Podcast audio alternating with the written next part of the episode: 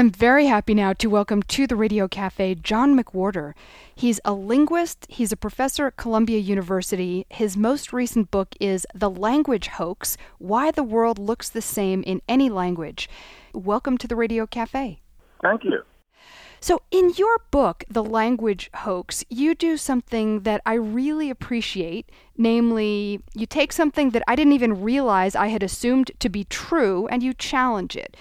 And what you're challenging is the proposition that we human beings see the world through the lens of the language we speak, lens being the operative metaphor.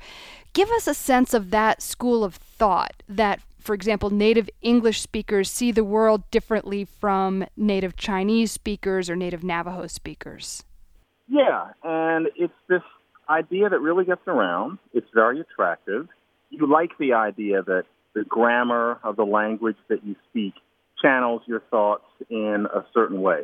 And yet, if you are a linguist and you just happen to know your way around a lot of languages, that doesn't mean you know them, but you know your way around them, you realize that that whole idea doesn't really make a whole lot of sense. And linguists say this among themselves all the time, but I thought there needed to be a book that explained in accessible terms why it's not true that the way your verbs work and the way your nouns work channels the way you think and makes you go through life with a different pair of glasses than other people. And that's what the language hoax was about. It turns out that the idea that you are challenging in the language hoax isn't really that old an idea. It's a 20th century idea that's rooted in at least partly in, in racial and ethnic politics of the time. Tell us a little bit about that, about Benjamin Lee Whorf and his work and what it was trying to do. Well, the idea begins at a time different from this one when, especially Western academics, even though they were academics, tended to think that to be a Western person was to be enlightened and to be advanced, and that then most of the world was inhabited by primitive tribes people. And the idea among both educated and uneducated people was that there were these primitive languages that these primitive people spoke. But there were linguists and anthropologists noticing that really, if you look at what the language of, say, an Australian Aboriginal group is, or if you look at a Native American language, if anything, those languages are more complicated than what we think of as a normal language like English and French. So Benjamin Lee Whorf actually wasn't a linguist. He was a fire inspector by day. But he was very taken by what Native American languages are like. And he specialized after a fashion in the Hopi language. And he was devoted to showing that not only is the Hopi language as sophisticated as a Western language, but in some ways it's more sophisticated. And more to the point, it's different. It's not lesser, it's just different. So he liked an idea that Hopi doesn't have any marking for tense, that if you're speaking Hopi, it distracts you from thinking about the past, the present, and the future. And he thought that that corresponded to Hopi cosmology, cyclical sense of how time works. And what he was doing was trying to reverse a sense that even the enlightened person of the period had that primitive people, for one thing, there were people you could call primitive, and that these so-called primitive people spoke primitive languages. So that's where it starts. And so he starts in the 30s. He was apparently a good speaker. He actually didn't live long, but that idea that your language gives you a different way of processing the world held on and was taken up by a lot of scholars after that. And that idea is still cherished to this day. Now, part of what he was doing does seem really like a valuable contribution, namely putting to rest the idea that languages of people different from ourselves are necessarily primitive or simpler than English or European languages. Very much so. And so I do not think of Benjamin Lee Whorf as a problem or as somebody who needs to be recreationally contradicted. But the truth of the matter is that even though it's true that Native American languages and Australian Aboriginal languages do tend to be more complex than languages like English and French and Spanish, at least in many ways. Really, Hopi, for example, does have markers of sense. People who've looked at Hopi afterwards have shown that to speak Hopi is not to be discouraged from thinking about the fact that there's a past, a present, and a future. It would be hard to say that there's much about Hopi that would give you a different way of processing life. And in general, if you look at languages and how they differ from one another, the idea that they correspond to what their speakers' thoughts are like, and by extension, that would mean what their speakers' cultures are like, you find that it just it doesn't hold up. And so we want to think that the Burmese language must somehow reflect something about being Burmese. Now, in terms of the words for things in Burmese culture, of course, but in terms of how Burmese verbs work, and in terms of how Burmese happens to divide the basic concepts of the world up, Burmese is grammar, the part that would be hard to learn.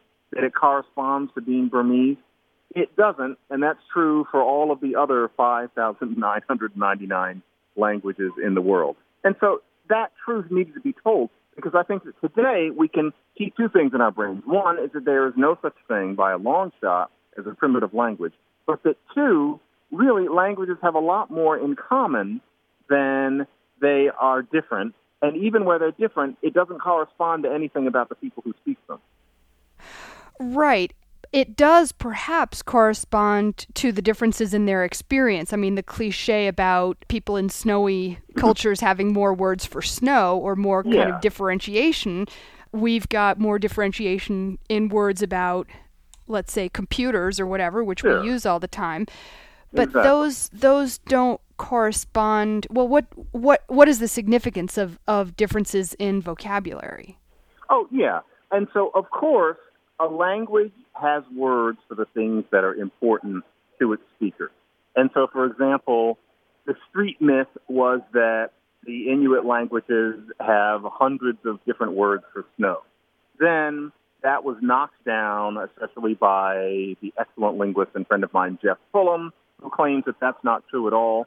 The actual truth, according to some people, is that they do have more ordinary words for snow than somebody does who's in Florida. And you know, there's a reason they live in snow. And so, of course, a language has words for the things that its speakers consider important, just like in English we have lots of words for computers.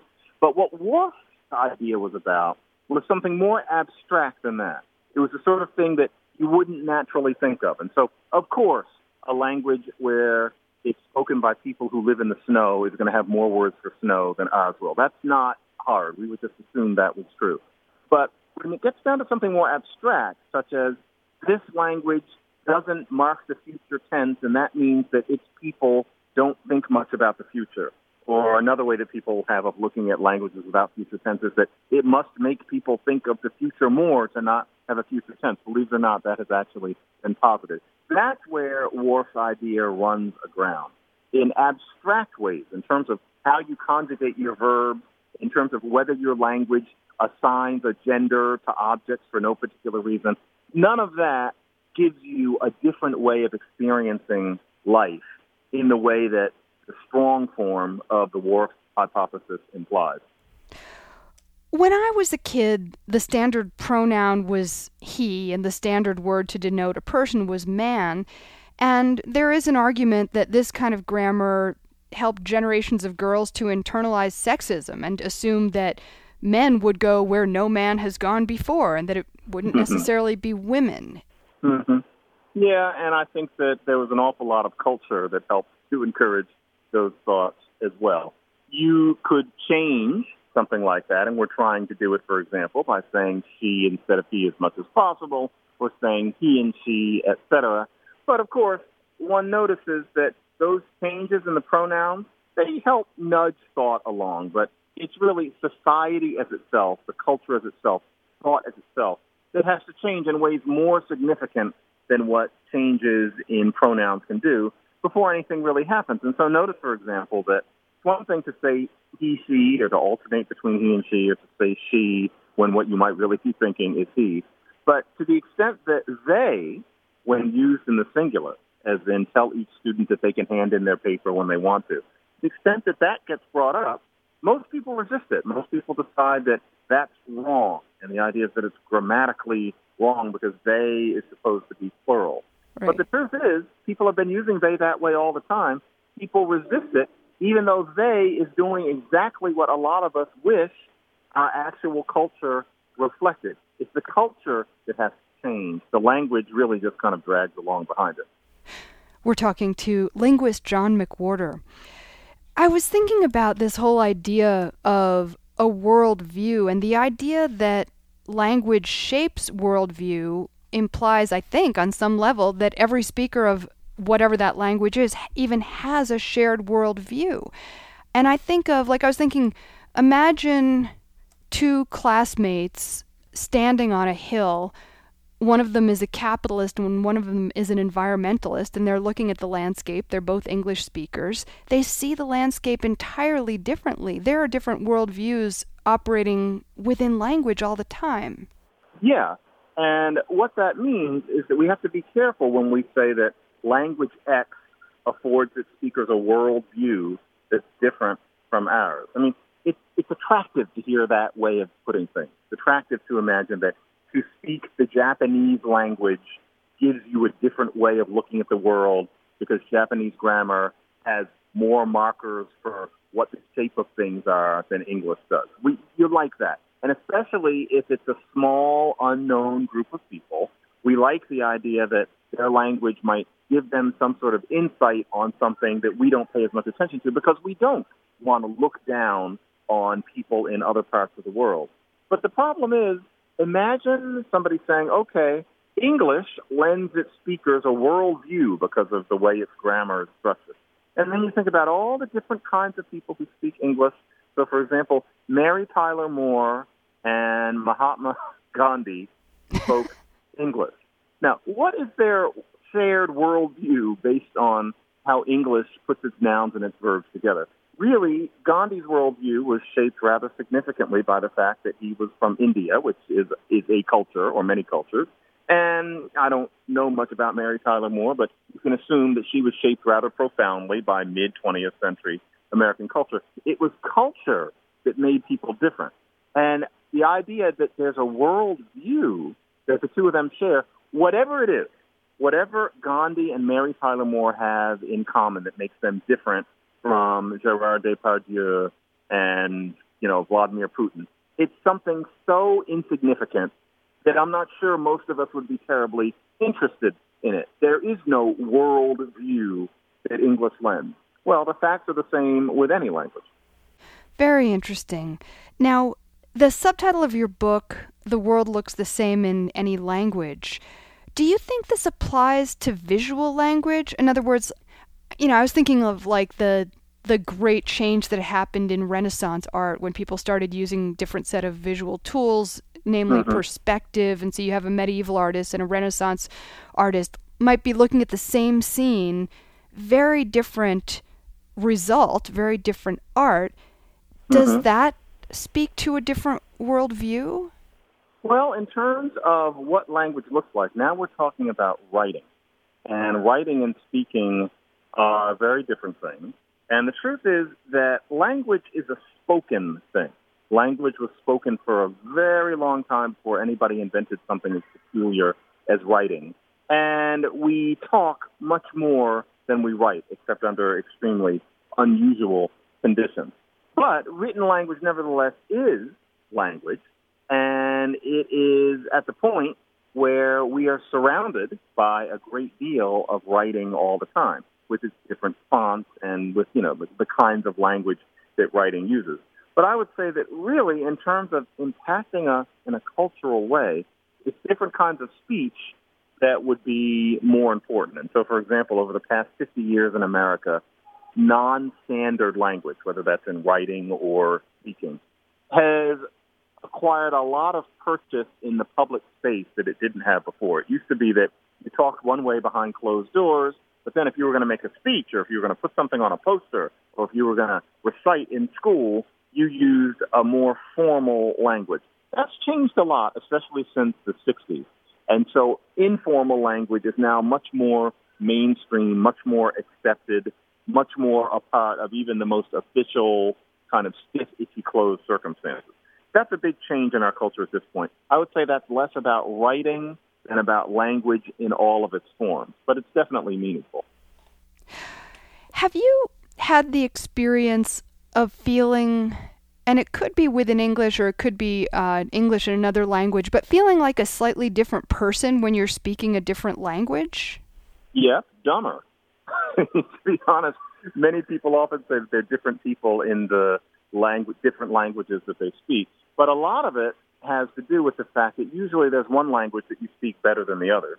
And so naturally, you know, in the other one, you're going to feel different because maybe you're not your entire self, or maybe the way that you joke becomes different when you have 95% command of a language rather than 100. There's some of that. Then there's also the fact that if you speak three or four languages, generally each one of those languages corresponds to a different aspect of your life. So one of them is what your grandparents spoke. One of them is what you learned in school. One of them is something you picked up when you were doing X, Y, or Z. One of them was one that you learned much later. And so different contexts will be associated with that language. And so certainly you'll feel like a different person using that language then, too. But the fact that you feel like a different person using it is highly unlikely to be because in one language there's a certain kind of past tense conjugation, and then in another language you have to assign gender that has no real meaning to objects. Those things don't make you feel different. Those things are just the wonderfully random and complicated differences that you see between languages, which are great in themselves. That's what linguists study. But those things don't correlate with culture in the way that we're often told. Right, right. What do you think are, I mean, you, you call your book a manifesto, The Language Hoax Why the World Looks the Same in Any Language. What's the manifesto part of it? What's the kind of like the political and social implications of what you're putting forward? I call it a manifesto because, you know, to tell you the truth, there are people who get upset when the Whorfian idea is challenged. There are many people who feel that if you don't think that a language channels the thoughts and the culture of its speakers, then you're devaluing the people. You're saying that their language doesn't have anything to do with what makes them interesting, which is not the case. And so I called it a manifesto, not to sell books, but because it really is a dicey thing to say in certain settings. You know what? Languages are very different. That in itself is fascinating. But the fact that language X has meaningless gender doesn't mean that its speakers are walking around thinking of tables and you know shaving cream as gendered in the way that you know human beings and animals are. And so, in writing the book, I was facing a certain challenge in that I was aware that I was going to alienate a certain crowd of people. And you know, it's already happened. I have read a couple of rather outraged reviews of the book from professional anthropologists, and they make some good points. But a lot of the the outrage, the, the, the pique at what technically is really just me questioning a paradigm, comes from the idea that to go with what Whorf was saying for many people is a way of indicating that you understand that all peoples of the world are equal. And you don't want to let go of that. And for many people, I think they're not quite sure why you should find languages interesting if you're not thinking of them as indexes of people's cultures and thoughts. And so in the book, I try to explain how language is really cool, even if we don't think of it that way, because there's so many ways that the whole Whorfian paradigm, as it's often called, can lead you down blind alleys and can even condescend to and insult the people who you're trying to give a compliment to. When I was thinking about this idea, why the world looks the same in any language, I was thinking that there's probably a way that you know, tennis players from any language group see the world much more the same. Hmm. Let's say Bulgarian and American tennis players will probably have more in common in the way they see the world than that Bulgarian tennis player and a Bulgarian nuclear physicist. Yeah. it's funny you say that because just now, and I kid you not, I was just having coffee with two Bulgarian people. I swear that is actually the truth. And yes, frankly, tennis players of whatever nationality altogether certainly do have more in common than probably most Bulgarian individuals happen to have with the people they're with, unless they're good friends. And that's true in general. There are certainly, and I say in the book, cultural differences are real. So the idea is not that all people see the world in the same way. They most certainly don't because we have this wonderful array of different cultures in the world. My point is solely that language structure does not correlate with that wonderful cultural diversity. And in the same way as we know that Bulgarians, while they speak the same language, and the two Bulgarians I was just with clearly were speaking the same language, are very different persons. And beyond certain superficial things, such as that they both grew up in Sofia, they both have memories of communism, it would be hard to say that the structure of their language is shaping how they think in any way that most of us would find very meaningful. Right, right. John McWhorter is a linguist. He's a professor at Columbia University. His most recent book is The Language Hoax Why the World Looks the Same in Any Language. John McWhorter, thank you so much for being with us. Thank you very much. This program originally aired on KSFR Santa Fe Public Radio.